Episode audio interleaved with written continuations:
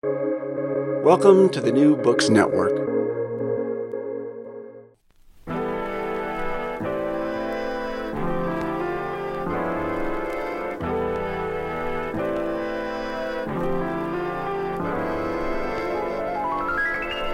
From Cited Media, this is Darts and Letters. I'm Gordon Katic.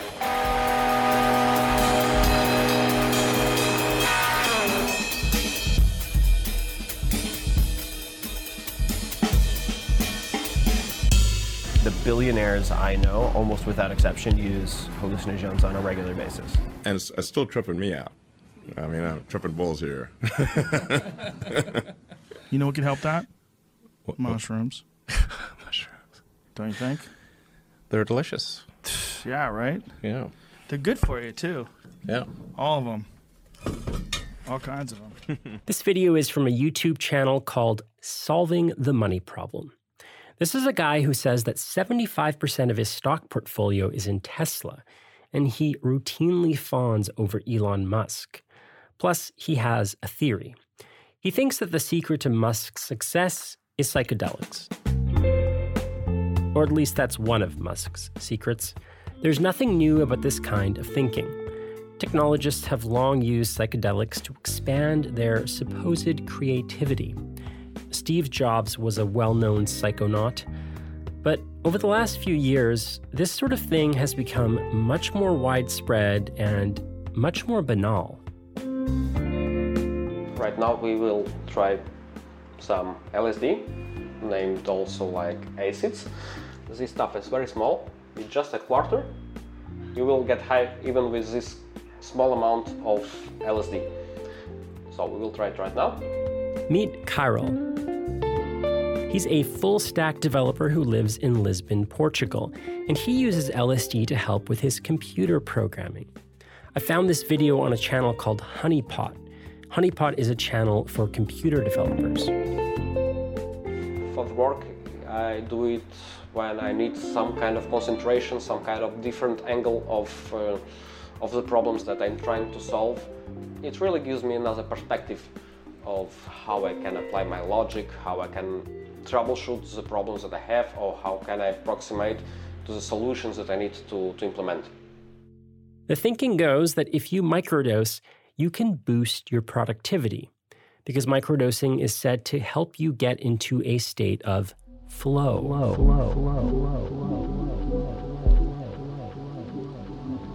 That's what microdosing people talk about a lot flow. The research is scant and inconclusive, but the evangelists swear by it, like Dr. James Fadiman, the guy who coined the term microdosing. Ask him about what he thinks microdosing can fix, and he'll probably tell you just about anything. A quick list anxiety, general, social, academic, party anxiety, Asperger's syndrome, depression, ice pick headaches, personal insights that are therapeutic, work related insights, learning. A lot of people have used it for learning, and uh, we have cases of learning languages more easily, advanced math more easily. Uh, work in general, improved work, amount of work, discrimination in workflow, quality, etc. Coming off of psychiatric medications that were deemed non Psychedelics are our new magic bullets. And it's not just the internet weirdos. In more legitimate academic spaces, there is a research renaissance. People are still indeed macrodosing, and researchers are reporting promising results. LSD, psilocybin, MDMA, ketamine, and other drugs are helping heal people's traumas, depressions, addictions, and anxieties. And that could all mean big bucks. Welcome back to the Investor Place Launchpad, where we explore trending investment ideas and try to rocket them to the moon. I'm head of Mission Control, Aaron Davis, and this week we're looking to expand our way of thinking by taking a trip into the world of psychedelics and determining if it's a space worth investing. As always, before we dive in, we'd love to continue to grow our. Psychedelics were the meme stocks of 2022. This year, they're a bit down from their highest highs, but many say the long term prospects are good. Companies like the Peter Thiel backed Compass Pathways are making a kind of long term promise. They're saying that psychedelics will eventually revolutionize our healthcare system, especially for mental health and addictions. If Compass Pathways is going to be the McDonald's of psychedelics, could the Burger King, Wendy's, and Arby's of psychedelics be worth investing in? Advisor Shares Psychedelics ETF. This actively managed fund offers exposure to the emerging psychedelic drug sector. Atai Life Sciences ranks as the largest psychedelic stocks in the industry with multiple programs currently in various phases of clinical trial process. Compass Pathways, a new clinical trial, will study the effectiveness of psilocybin therapy for treating anorexia. Cybin focuses on We are living through a psychedelic revolution. But this revolution is not led by the revolutionaries that you recognize. You might have once thought that psychedelics was a kind of countercultural thing, but it's not anymore. This is the era of big psychedelic. Psychedelics have become medicalized, institutionalized, commodified, and instrumentalized. But not everyone is happy with that. Today in Darts and Letters, we look at the culture wars in psychedelic medicine.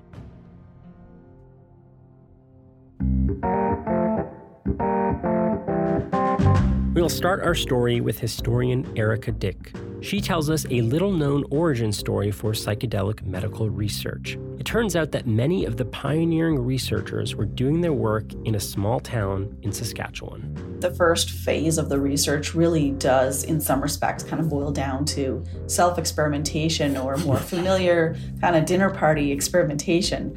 But these are, you know, guys in tweed jackets tripping on LSD. Later, researcher and journalist David Nickles rings the alarm bells about big psychedelics. He started ringing those bells back in 2018 with a frenetic speech at a major psychedelic conference. We'll look back at that speech and see where things have gone since then. I think it's actually worse than I had anticipated. I think I was naive. I didn't realize how quick some of this would be. I didn't realize how many people would push into the space so quickly. I'm Gordon Katic, and you're listening to Darts and Letters. We're a proud member of the Harbinger Media Network. That's a network of Canadian podcasts focusing on making the world more socially, environmentally, and economically just. Check out what they do at harbingermedianetwork.com.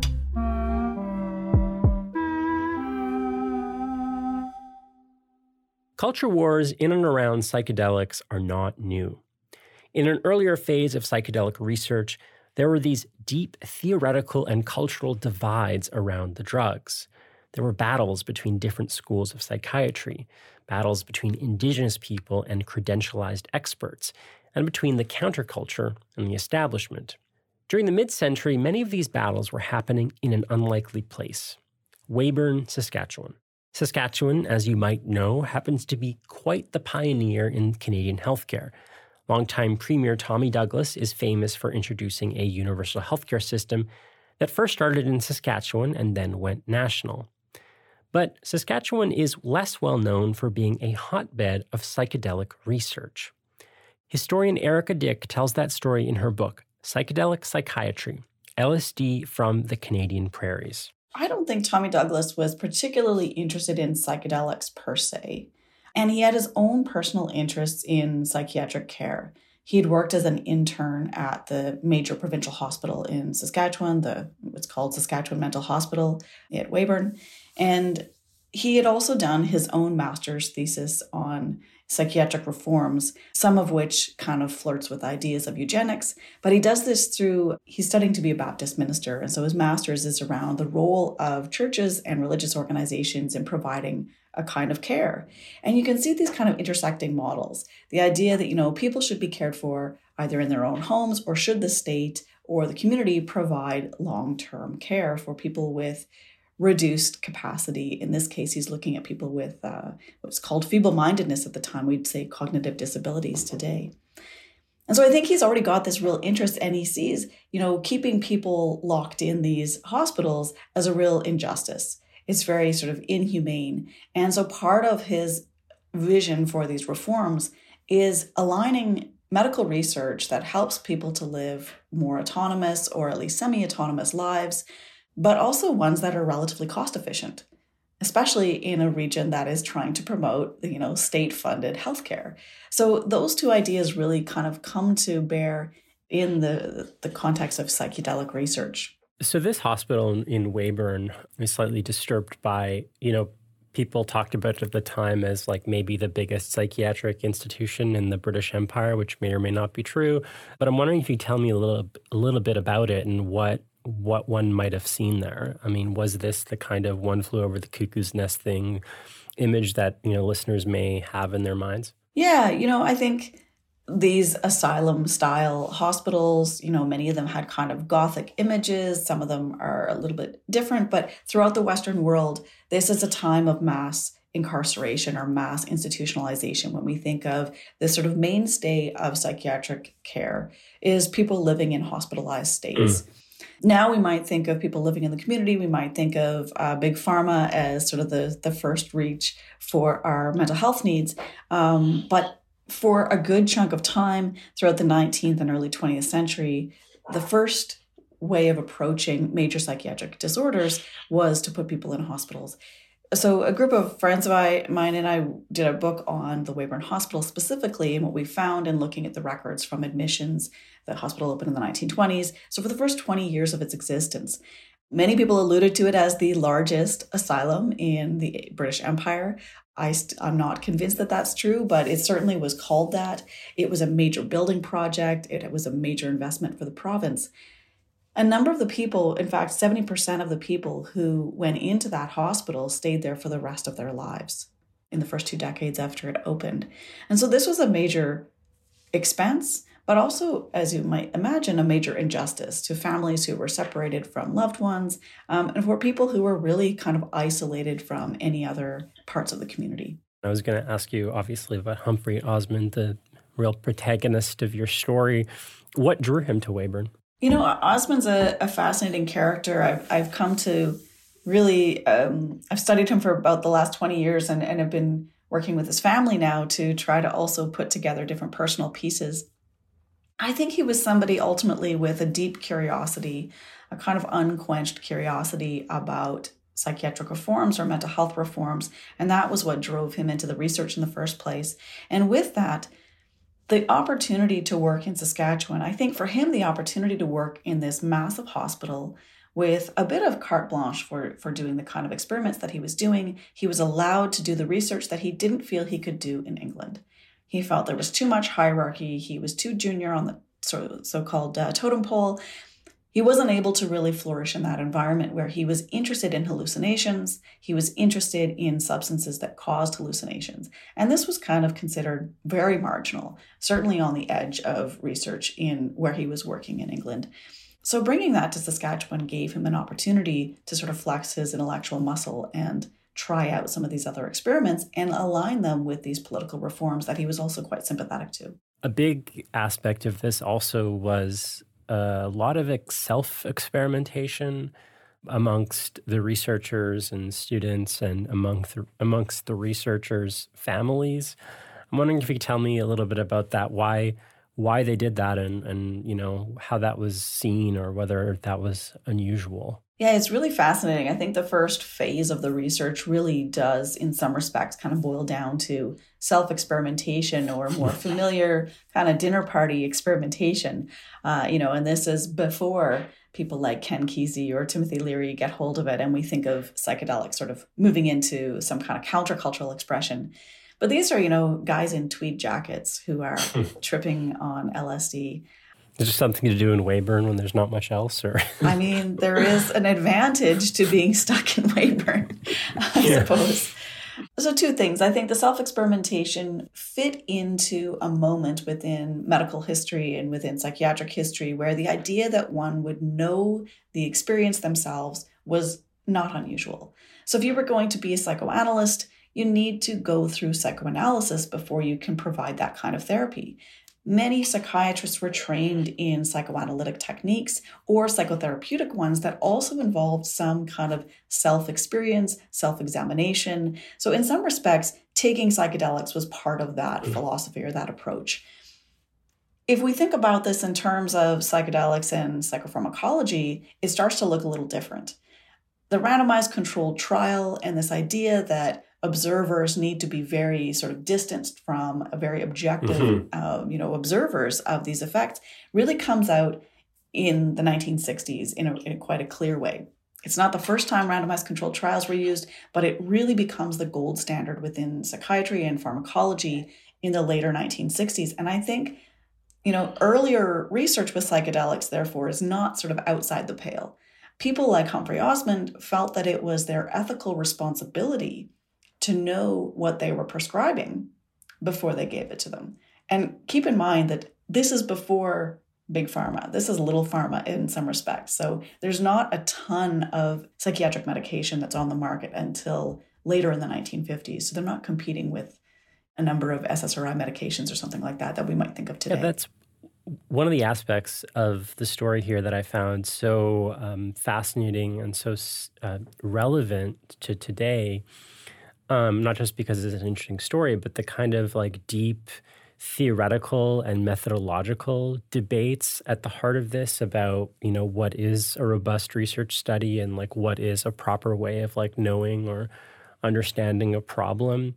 And it strikes me that this was a moment for psychology like maybe you might call it sort of a revolutionary like kuhnian moment right? Where it's like you have on the one hand a very institutional approach that is you know focused on on the body and like electro- electroshock therapies and lobotomies and that sort of thing. And then pharmacological innovations are, are coming about as well. But you also have this sort of psychoanalytic approach that you alluded to earlier, and maybe there are other schools. But um, I'm curious about where Osmond and the psychedelic research fits within these various paradigms and where where there's tensions. No, I think it's it's a great question, and I really do think even more so upon reflection. So since writing that book, I think I think that psychedelics really did sort of emerge in the 1950s in the midst of, like you say, a kind of Kuhnian paradigmatic shift in the way that we think about mental health treatments. So moving away from the body, and I would include in that institutionalization. So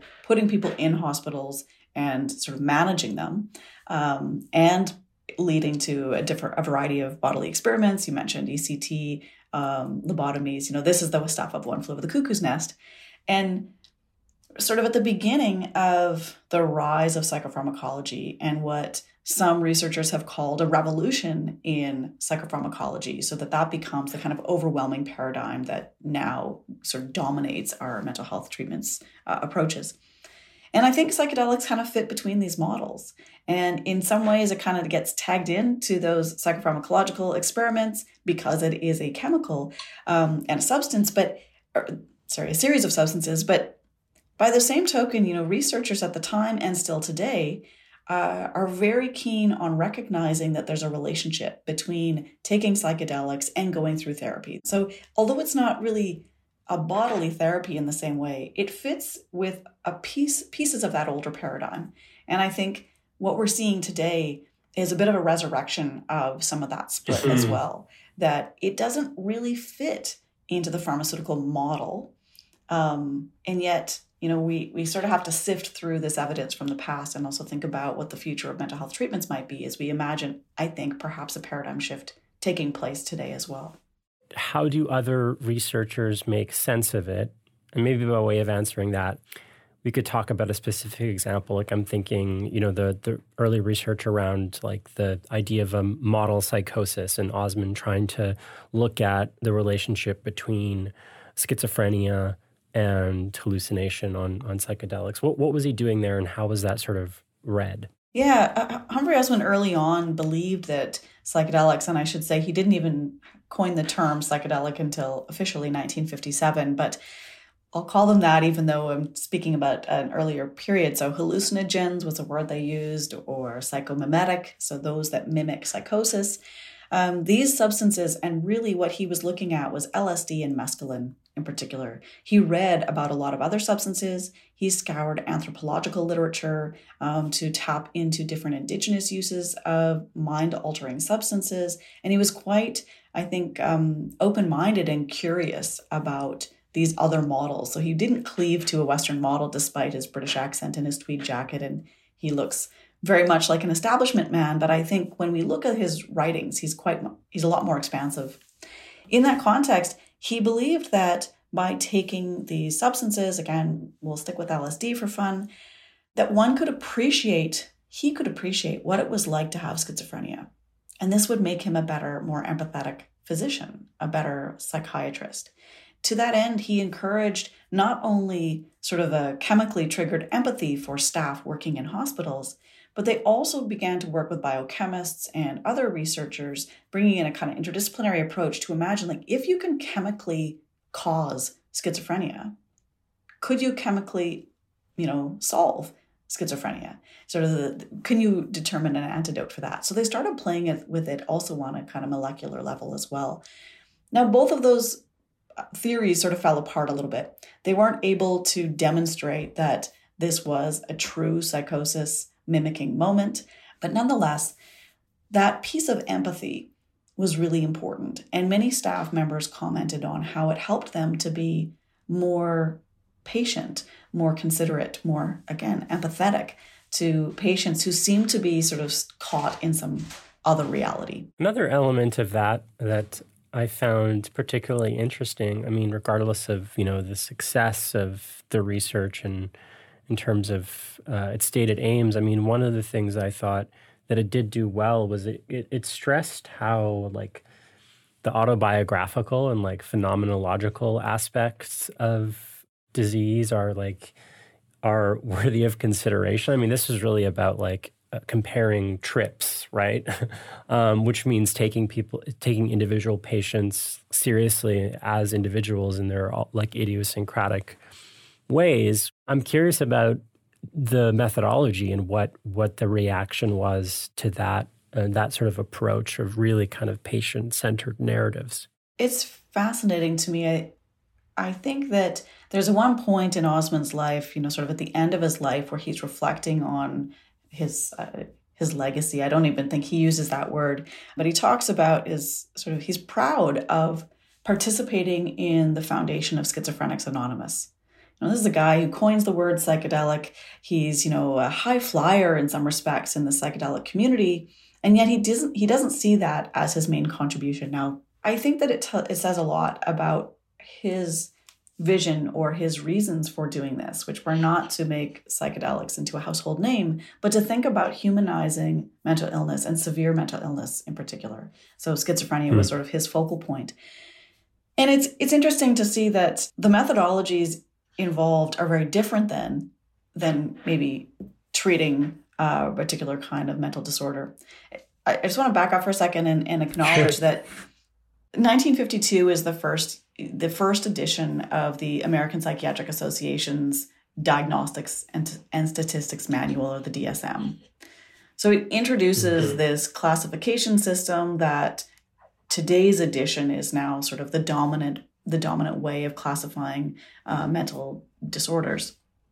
At the time, they called them mental diseases, and it introduces this kind of checkbox system um, that evolves over time. But you know how you cluster symptoms and identify different disorders, and that works very much against this idea of the phenomenological approach, which is taking in all of this information and producing these individualized accounts of someone's personality, perhaps their pathology, um, their own reasons for expressing their needs for intervention or treatment. So, someone may come in with a label of schizophrenia, but let's discard that at the door. What do you think you need? What do you think mm. distresses you? And just kind of turning that power dynamic on its head was something bold and brave in one respect, but it's also working against the tidal wave that becomes the American psychiatric system's model for evaluating systems of deficits and disorders that produce these pathological the terminology and also the treatments that are then tailored to suit those particular categories. So, you know, we might think of psychedelics as kind of interrupting that process. I don't think they became big enough to to successfully interrupted, but I think they are they also represent vestiges of a different kind of methodology, one that is focused on case reports, one that more like psychoanalysis and psychotherapy are interested in this long-term evolving relationship with patients and and practitioners. I wanted to ask you about Aldous Huxley, who had an extended uh, correspondence with Osmond. I believe he even edited a book, a collection of, of their their correspondence. And it was through their correspondence that they coined the term uh, psychedelics.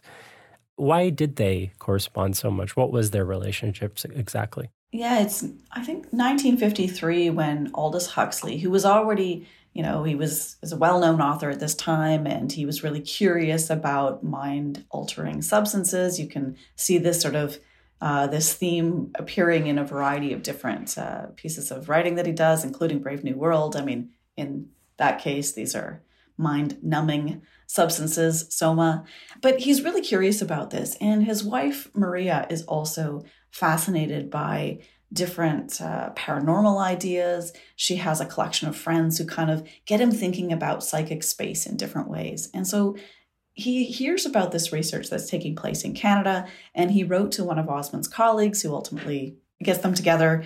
So he invited Osmond, in fact, Maria invited Osmond to come to Los Angeles to meet these Huxleys and bring them mescaline, which Osmond had on supply. And he did. So he drove to Los Angeles with mescaline and he brought Aldous Huxley his first mescaline experience. And within a month, Aldous had written the first draft of Doors of Perception. He was so taken by this experience that had sort of transported him into an altered state of reality that, you know, caused him to think differently about his sense of perception um, and, you know, inspired him to write this book that for many people became the first guidebook for taking psychedelics in a kind of informal way. It was quite literary, it is quite literary, and it put words into practice that many people found the psychedelic experience to be extremely difficult to describe. And so here they had a sort of template for beginning to think about the vocabulary one might use to think about the spiritual angle, the you know hallucination piece. There, there are all sorts of elements that kind of create this synesthetic experience where your senses are disordered or interrupted. This was really important for, uh, for the medical community, but it also becomes important for the countercultural community later. So in their correspondence, um, your account, you know, Huxley writes a little couplet to Osmond. He says, "To make uh, the mundane world sublime, just a half of phanotheraphyme." And then Osmond responds, "To fall in hell or soar angelic, you'll need a pinch of psychedelic," which is where we get the word psychedelic. What are these two? Okay, so you got the word phanerotherathime. I'm glad we didn't stick with that one. And psychedelic. What do those two words um, mean or represent? What are the, what's the etymology of them, and why why did they use those? Yeah, Aldous Huxley suggests phanerothyme as this way of bringing in these Latin roots. Um, and I can't say too much about it because less has been uh, examined mm. with phanerothyme, although there are some groups now who are using phanerothyme and phanerothymic to sort of capture some of these ideas. Um, but again, it's sort of like bringing to light different things. Where whereas psychedelic, you know, psyche of mind, and come from comes from the Greek root delos, to bring to light. And Osmond wanted to infuse this with a kind of mind manifesting moment, uh, delos, enlightening, bringing to light. And you know, the so they, they do this in this rhyming couplet, which is really cute. But they publish, or well, Osmond publishes the word in 1957 with the New York Academy of Sciences. And in doing so, it's quite strategic, not just the venue, but he and Aldous Huxley continued, to, they, they corresponded for the rest of Huxley's life, so the next 10 years. And they became very close friends. So their letters are quite intimate at times. They share family connections, and you know, the letters are really rich. But they began to really explore, you know, what does it mean to put this word forward? You know, they didn't want, and coming back to your methodological questions, they didn't want a word that would necessarily sit comfortably with one sort of paradigm or one approach more than the other. They wanted it to be mm. free of those other kind of baggage, if you will, so that it had its own space. And I find it fascinating that the word continues to be used as a bit of a, a motivator, a trigger, or catalyst for thinking differently. Psychedelic continues to sort of straddle these psyche worlds or the medical applications with the bringing to light, which also draws in some of those paranormal conversations. We can think about, you know, drawing in different ways of thinking about the mind and enlightenment. And uh, yeah, so I think it's kind of appropriate. It's kind of perfect. Yeah. So, what else was part of the research program? I know that Osmond worked with alcoholics, people with like alcohol use disorders. What sort of work did they do there? Initially, they believed that trying to find a way of mimicking the experience of delirium tremens, so hitting rock bottom, would be mm. really valuable for people who and I'll just I'll historicize this for a moment. So the idea that alcoholism was a disease was still really debated around this time. So it's not really it's not really accepted terminology yet. Mm.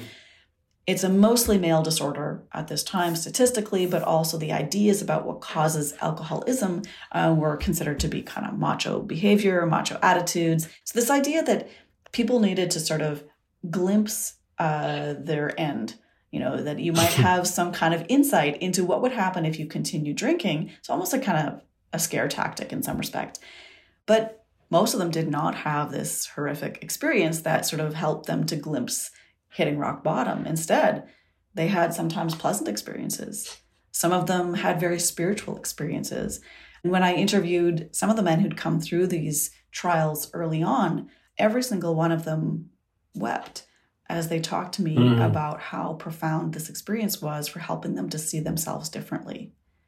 And so, very quickly, the ideas changed from encouraging someone to hit rock bottom or to see themselves hitting rock bottom to embracing psychedelics for a way of gaining insight into their behavior and changing their behavior in a way that it seemed some people like Duncan Blewett, a researcher in Regina, a psychologist, said, you know, this is the equivalent of 10 years of psychotherapy. The way that one can hmm. gain insight is so much more efficient by combining psychedelics with a therapeutic intervention. And again, anecdotally, uh, the people I interviewed 40 years later uh, very much felt this way that it had changed their lives. In some cases, they described it as having saved their lives. And you see that language repeated in today's testimonials from you know a variety of celebrities or others who are now sort of bringing those anecdotal stories to the fore that's fascinating another element of your story that i wanted to ask you about because it does sort of touch on these themes of different ways of knowing is the fact that indigenous groups came to osmond uh, i'm thinking specifically of the group um, where I have it, the Native Church of North America. Yes. So for context, there there was a, a sort of a panic around peyote, and the government um, was criminalizing peyote, and then the group goes to to Osmond to basically get sort of legitimization or like have Osmond sort of push back against this. Could you tell me a little bit about about this and then the the the fact that they actually went to a peyote ritual, I think, was pretty fascinating. along with the reporter, the Native American Church is a syncretic organization, a syncretic religion that fuses different Christian elements with indigenous elements. And you know, I think some people have argued that it really is a kind of astute response to different colonial impulses to wipe out and to you know eradicate or criminalize different indigenous religious practices. So it's originally recognized in, the, in 1918 in Oklahoma, and you see these different chapters of the NAC, the Native American Church, popping up in mostly the American South and Southwest.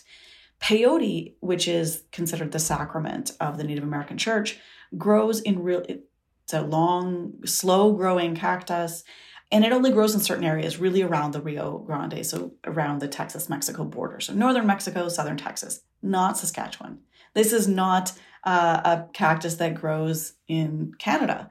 So it's interesting when we get a Native American church chapter registered in Saskatchewan.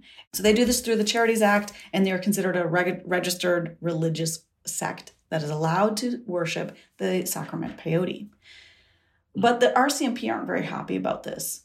And a number of reports start coming out from the 1920s onwards, and this really kind of reaches a fever pitch in the 1950s as a number of federal agents. Uh, we have the health minister, the minister for Indian and Northern Affairs at the time, and RCMP officers complaining that peyote is, you know, uh, an intoxicant, that it is causing orgies, that people are having these, you know, drunken sprees on peyote, which is a pretty fundamental misread of what peyote does. But nonetheless, it's used in a way to kind of synchronize this with other efforts to criminalize different indigenous ceremonies. And, and it very much is in alignment with a lot of those other kinds of efforts. So Osmond is invited in 1956 to participate in one of the ceremonies in Saskatchewan. He does so fully, so he takes four, four peyote buttons that night. The whole ceremony is recorded uh, by photographs and by notes by the photographer and uh, journalist from the Star Phoenix. And so it becomes a bit of a kind of pinnacle moment for showcasing this ceremony. So it's perhaps a little staged in some respects.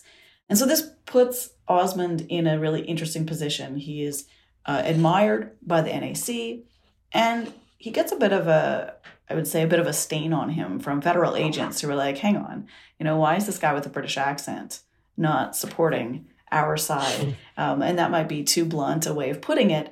But he goes right to Parliament, and Duncan Blewett, the psychologist in Regina, also mounts a campaign and he, he writes letters and has other people writing letters to Parliament, really lobbying on behalf of the NAC, which in some respects kind of puts them outside the frame of what a lot of their peers are doing at this time, which is not participating in we don't even see really red power movements until a couple of decades later, but we don't see that kind of alignment very naturally at this time. So the crackdown happens soon. This becomes a media panic, a media sensation in the mid to late 60s.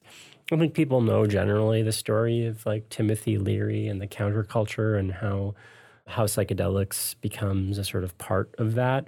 What's like the Canadian context here and why does why does Canada follow so quickly. Is there anything anything that's unique or different about the way that we approach psychedelics?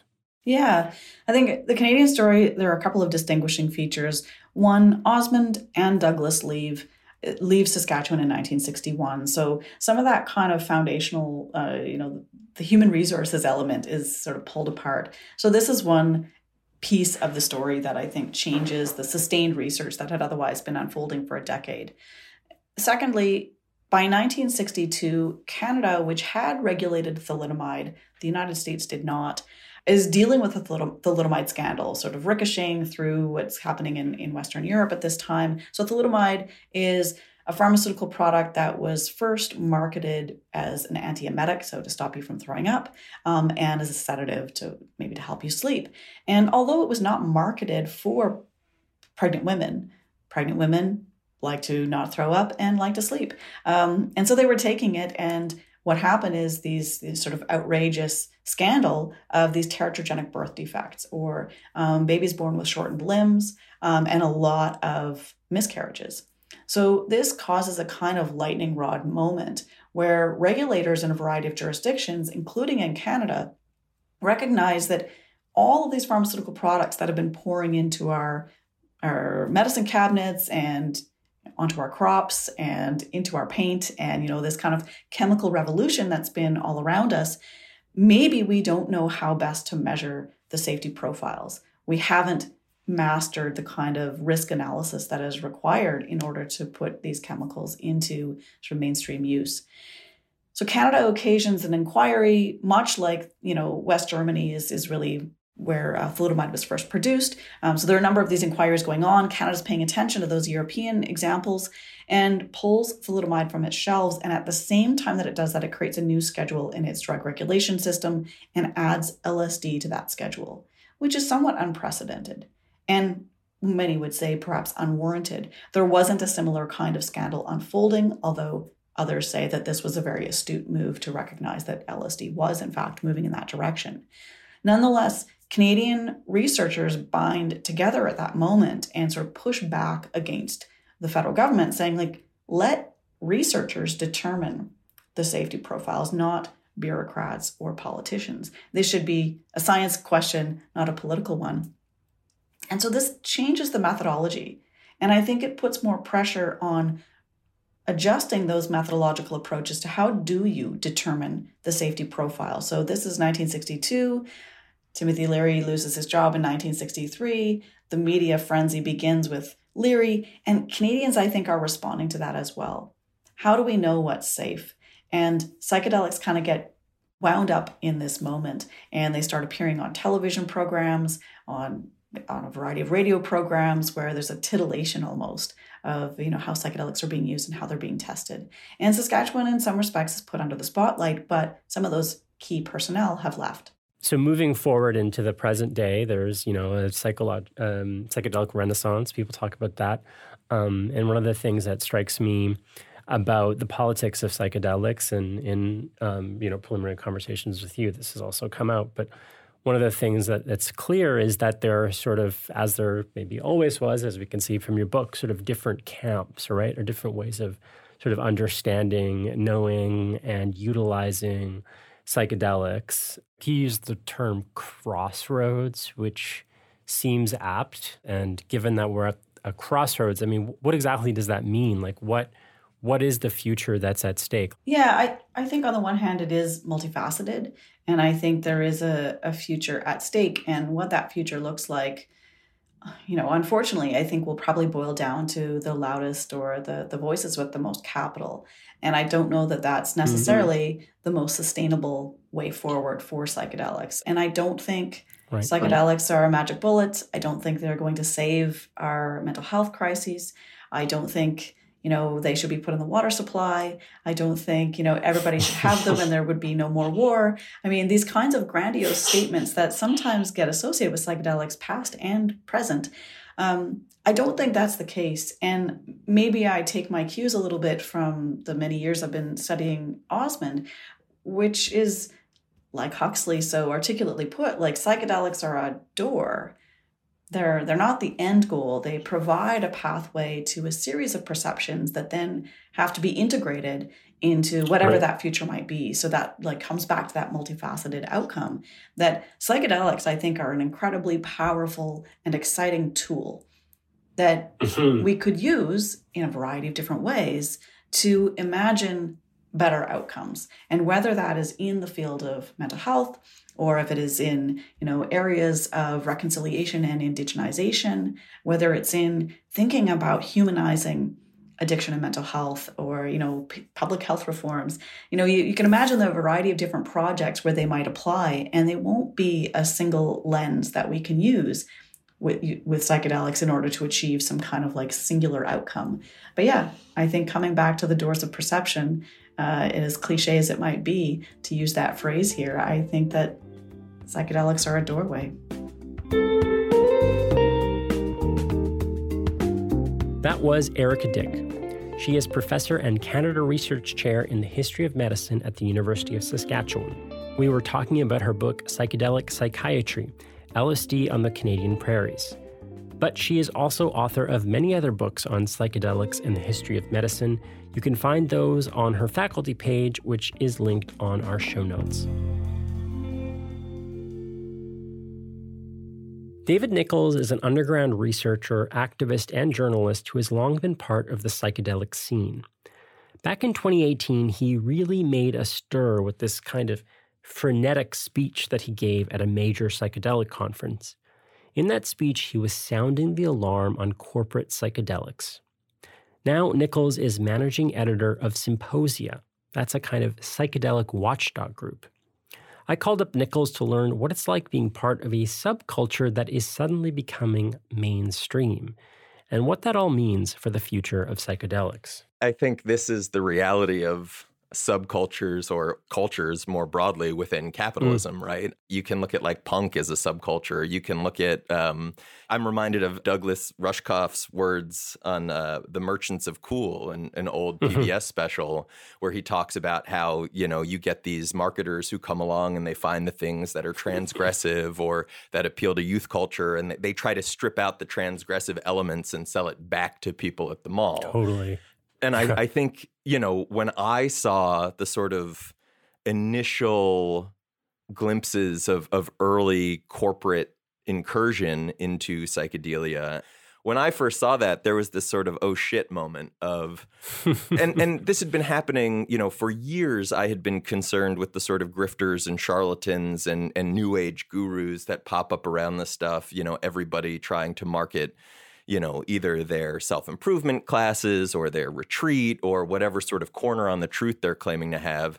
And then suddenly it became very apparent that, oh, right, yes, the, the people with real financial backing and capital are now in a position to sort of use this biomedical narrative that has been pitched around, you know, psychedelics as the cure for treatment resistant PTSD, depression, you know, the notion of, I mean, w- what is more sort of hyper capitalistic self improvement jargony than the notion that you could cram 10 years of therapy into a single session? Like, talk about optimized and efficient and, you know, whatever bullshit, but, you Yeah, know, yeah, it, yeah. it, it hits those points that track so well.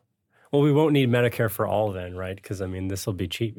So, exactly. so, so, I mean, uh, just to to cut in on that point briefly, like for me, this notion that without doing anything about our material circumstances, uh, somehow you can come in and give people psychedelics and that will fix things. You know, like if you, you could just get the uh, Israelis and Palestinians to sit down and drink ayahuasca with each other. Somehow we'd have peace in the Middle East. And it's like you're, you know, people don't go to war. Countries don't go to war because people's mommies and daddies didn't love them enough. And yet that's the level of political discourse that seems to track within these psychedelic right, spaces. right. So it's like a not only is it like a technological or a clinical solutionism, where it's just like we have this magic pill, but there's like a like a social or political one where it's like, oh, we'll end war and racism. It's like, you know, you go to Burning Man, it's like the billionaires are are tripping. So what so what are we to make of psychedelics then? It's not it's not solving those deep tensions. Well, and that's just it. I mean, there was an article I wrote some years ago dealing precisely with people who were holding up Burning Man as the solution. And and it was like, you know, people were claiming that you know, Burning Man was a politically free space, that there was no there were no barriers to entry, you know, never mind at the time I think a ticket cost like 450 bucks. You had to take at least a week off from work plus be able to get all your shit out there. You know, like when when you start unpacking all of the implicit assumptions that people make in these spaces, it's it's a bit of a nightmare. This has a has a rhyme to me with like the histories of Silicon Valley that that people tell about like the hippies and the counterculture becoming the billionaire class of uh, tech gurus. Does that track here too? Like in the early days, you, you said you you saw grifters. Did you see the kind of like libertarian techno optimists in the sort of psychedelic counterculture? Oh yeah, or, I mean, or, or is it all they all just arrive as like VC people? No, no, uh, they've definitely been here, and in a variety of ways. I mean, an, a real easy one to sort of point to is John Gilmore, who sits on the board of the Multidisciplinary Association for Psychedelic Studies. You know, he's one of the people behind EFF, uh, Electronic Frontier Foundation, and like you can look at whatever Steve Jobs or Elon Musk or any of these other figures who are, you know, known to be have been users of psychedelics or on the record about it, you know, what have you.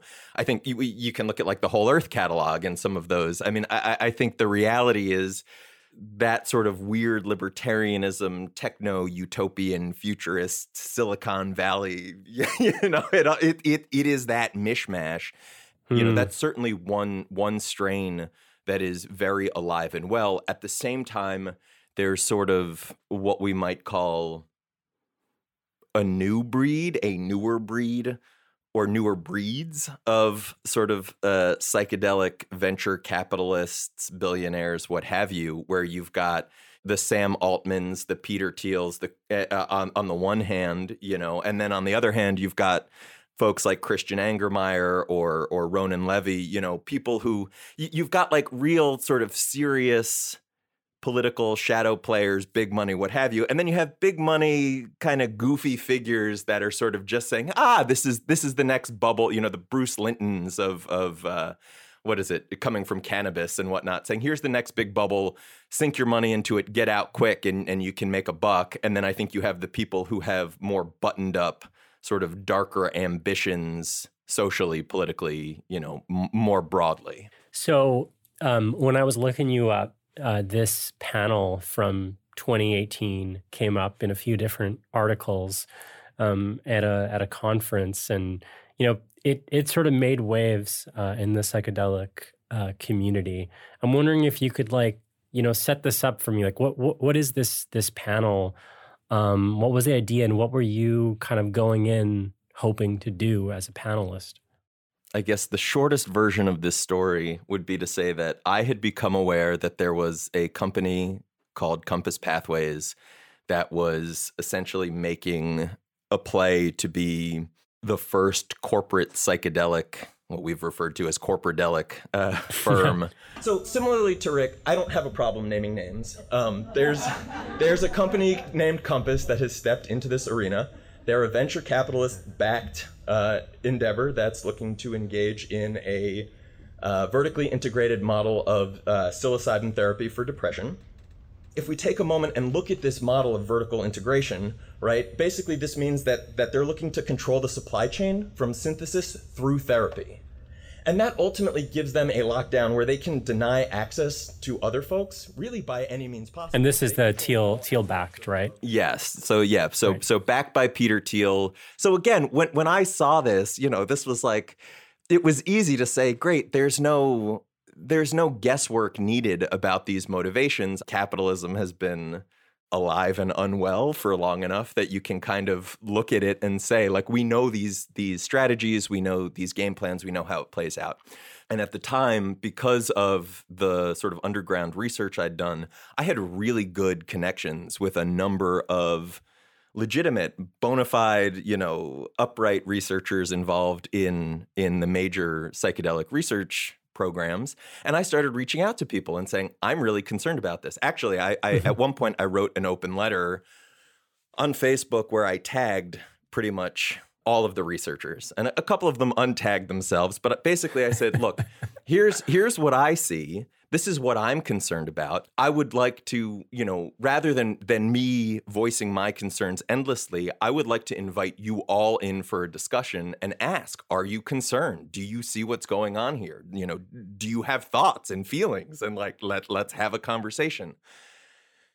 Uh, that went off like a bit of a bomb. A lot of the researchers avoided conversation, but it certainly kickstarted things within the broader sort of research community. I had people reaching out to me individually, you know, like people didn't want to go public. What are the specific concerns? Is it the, the, the, they're funding research or or patenting thing? I mean, yeah, what, what, what was the problem? Yeah, in the broadest sense, it was you could call it like the corrosive effects. You know, it was a, an open letter about open science, right? So basically what I was saying is at the moment research is being done in university contexts. You have groups that are sort of share and share alike. Things are very open source. There is no real financial, certainly not a profit motive or a, an obligation to shareholders right? So this is this is what happens in a research context. This is you publish things are peer reviewed things are, are available accessible.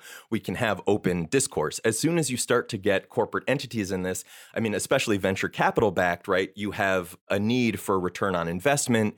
You have uh, proprietary information. You have if you're running studies in the context of a pharma company you are incentivized not to run things as peer reviewed and, and available more publicly. You are incentivized to fudge your results this needs an intervention and this can be stopped. You know, like people said, well, what can we do about it? I said, well, right now there's one or two two companies. Like there are blueprints for this. And and I said, I don't think there's political will within this community to actually do what needs to be done. I pointed to campaigns like Stop Huntingdon Animal Cruelty, the fact that you can actually, you know, it, people don't want to show up at, at, at folks' houses and do noise demos. And but you're talking about a milieu in which what people are looking for from participation in sort of psychedelic subcultures, and obviously this is an overly broad statement, but the, the people who are following, let's say, mainstream psychedelic research are not the kind of people who are in for corporate paper jamming, mm-hmm. sabotage, what have you. So it became, I think there was a lot of fascination about the concerns, the idea that there was concern, but then there was a lot of wait and see. And so I was sort of a last minute addition to this conference. Uh, behind the scenes, there was a whole lot of commotion. In the end, Rick Doblin, who is the founder, so one of his employees was supposed to be speaking on the panel. There was a last minute switch where Rick came out to the panel because, and he said specifically, he he was hoping to rebut me. He knew I was going to be critical of what was going on with MAPS, which is the largest nonprofit in the space, has sort of been spearheading psychedelic research or, or MDMA research for the last 30 years.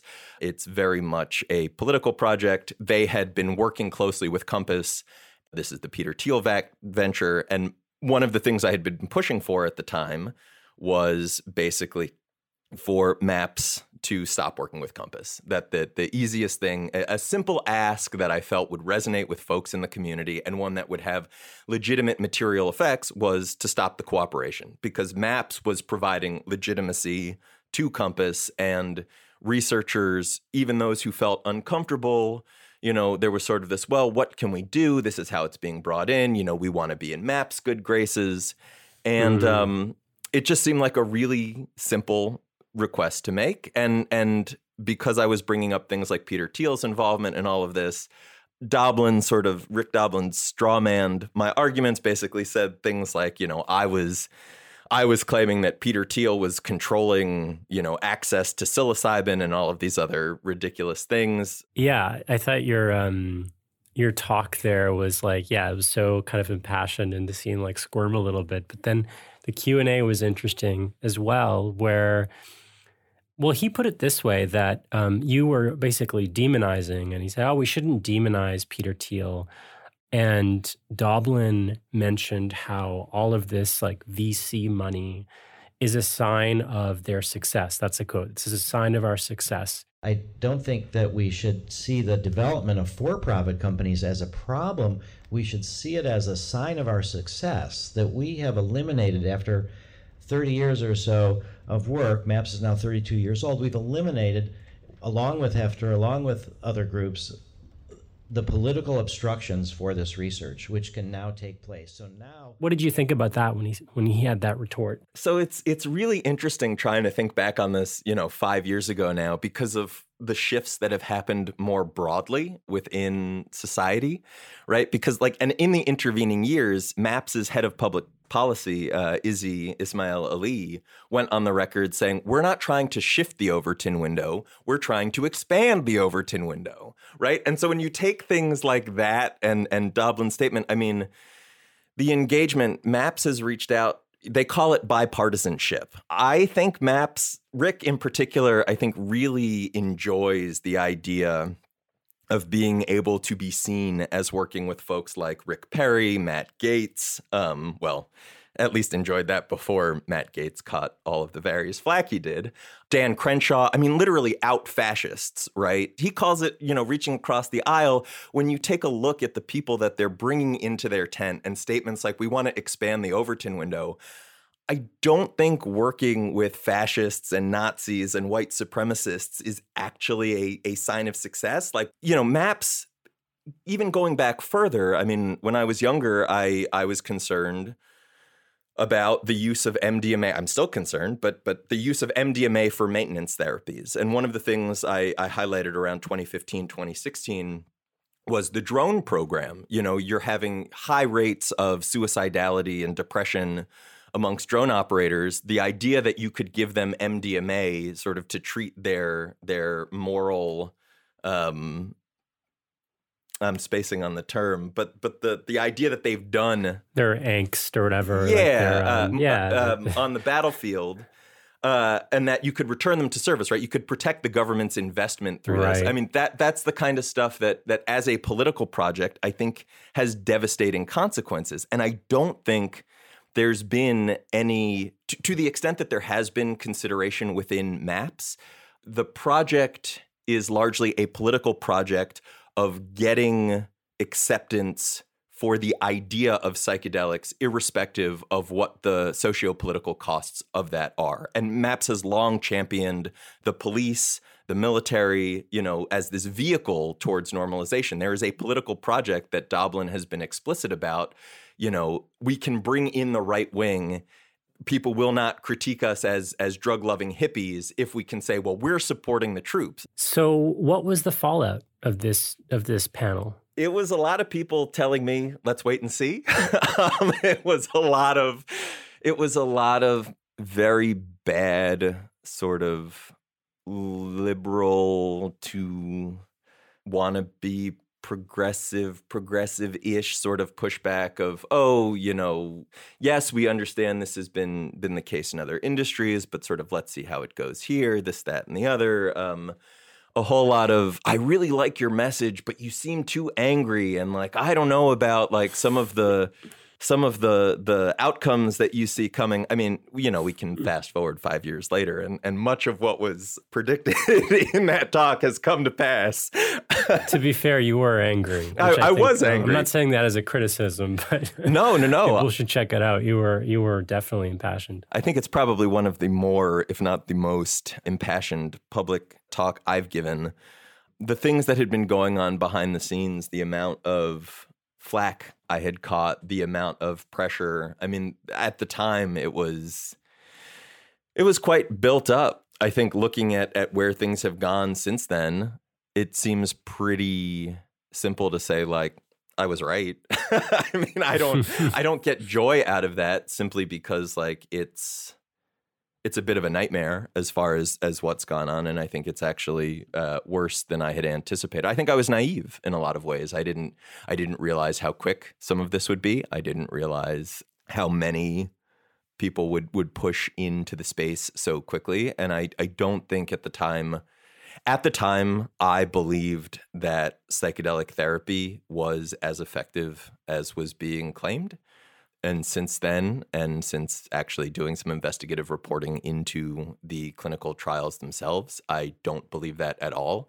And I think a lot of people stand to get hurt. And I think the the sort of bootstrapping of venture capital funds and and billionaires and um, the media narrative that they have been successful in getting that Michael Pollan has willingly run, despite knowing that that there's a whole lot of bullshit in what he's promoting there are a lot of similarities, I think, to what we've seen with opiates. Not so much in, in, as far as the potential for physical addiction, but I think as far as the benefits being way overstated and the harms being nearly ignored. Yeah, and in your your excellent uh, podcast series, uh, cover story, Power Trip, you discover some some abuse and some like very odd behavior, also like intimate contact and and practices that are a little shifty. Could you tell me a little bit more about that? What are what are some of the some sort of big takeaways of that series?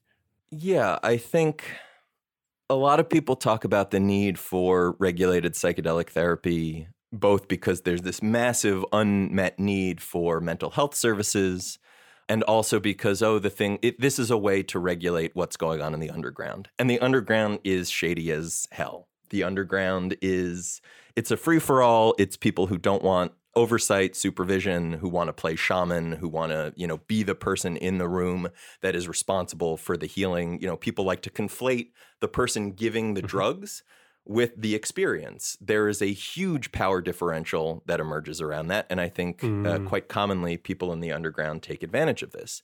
To rewind a minute, when we talk about the unmet need uh, when it comes to mental health services, I mean, this is not going to be met through psychedelics. If you want to if you want to engage with unmet need, you know, hmm. actually having some sort of universal health care actually offering material support through um, you know basic food clothes and shelter would go a long way then if, if you want to get into mental health services.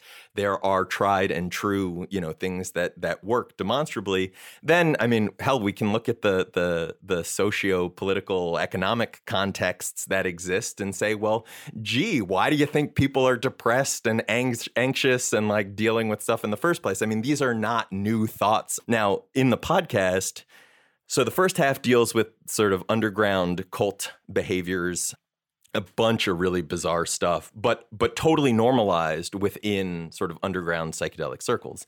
The second half of the podcast deals with um, things that we found going on in the clinical trials, uh, specifically the MAPS MDMA for PTSD trials.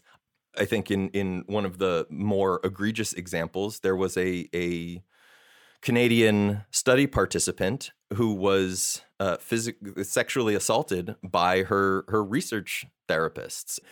Well, during the course of the podcast, we got our hands on on the session footage, and you can see on we we released a, a little mini documentary. Um, it's brutal. I mean, it's the the the therapists gag the participant they they climb on top of her they're in bed with her they're cuddling her spooning her at one point um, they kiss her you know like uh, uh, each therapist at different points uh, like it's it's um, truly disturbing stuff and it was all captured on tape. MAPS, as the sponsor organization, didn't intervene. FDA didn't intervene.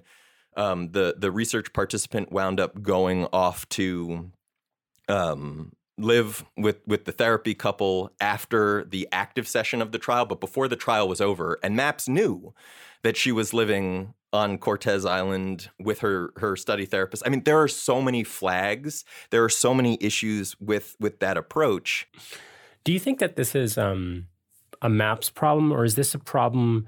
Do you even think that psychedelics can work in this in this kind of model? Is this what they're for? I really appreciate that question. I think there are implicit dynamics that come with mainstreaming, that come with medicalization. I think, you know, this idea that that psychedelics are for improvement, right? Or are for maintaining mental health. It's another distraction from what are our material circumstances in the first place? Why are we dealing with you know I, I think it was mark fisher right talking about well if we say that that you know depression is neuroinstantiated you know this that and the other we still have to ask the question of what is going on to result in those neurological experiences? Like what is the broader set and setting? And right now it's it's late capitalism. It's industrial civilization. It's you know we we uh we have all of these i mean we're literally the planet is on fire you know, gee, you think people are depressed and anxious? Go figure.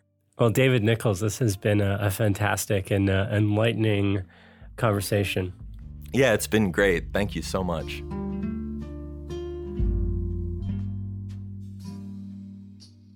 That was David Nickles, managing editor of Psymposia. He was also part of the team behind Power Trip, that's an investigative podcast series on psychedelic therapy produced by New York Magazine and Psymposia.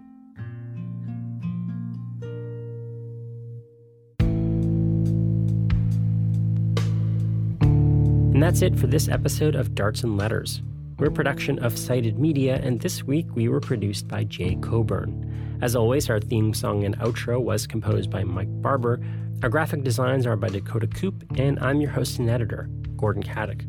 This episode received support from the Social Sciences and Humanities Research Council of Canada. It's part of a mini series that we're producing on the politics of medicine and on medical controversies. This is the last episode of that series. The scholarly leads are professors Maya Goldenberg at the University of Guelph and Maxwell J. Smith at the University of Western Ontario. The research assistant on this series was Yoshi Miyasaka at the University of Guelph. Thank you to them for all the mentorship, research support, and guidance on developing this series. And thank you to you for listening. Check back in in a couple weeks. We've still got one more episode before we take a longer break and relaunch in 2024.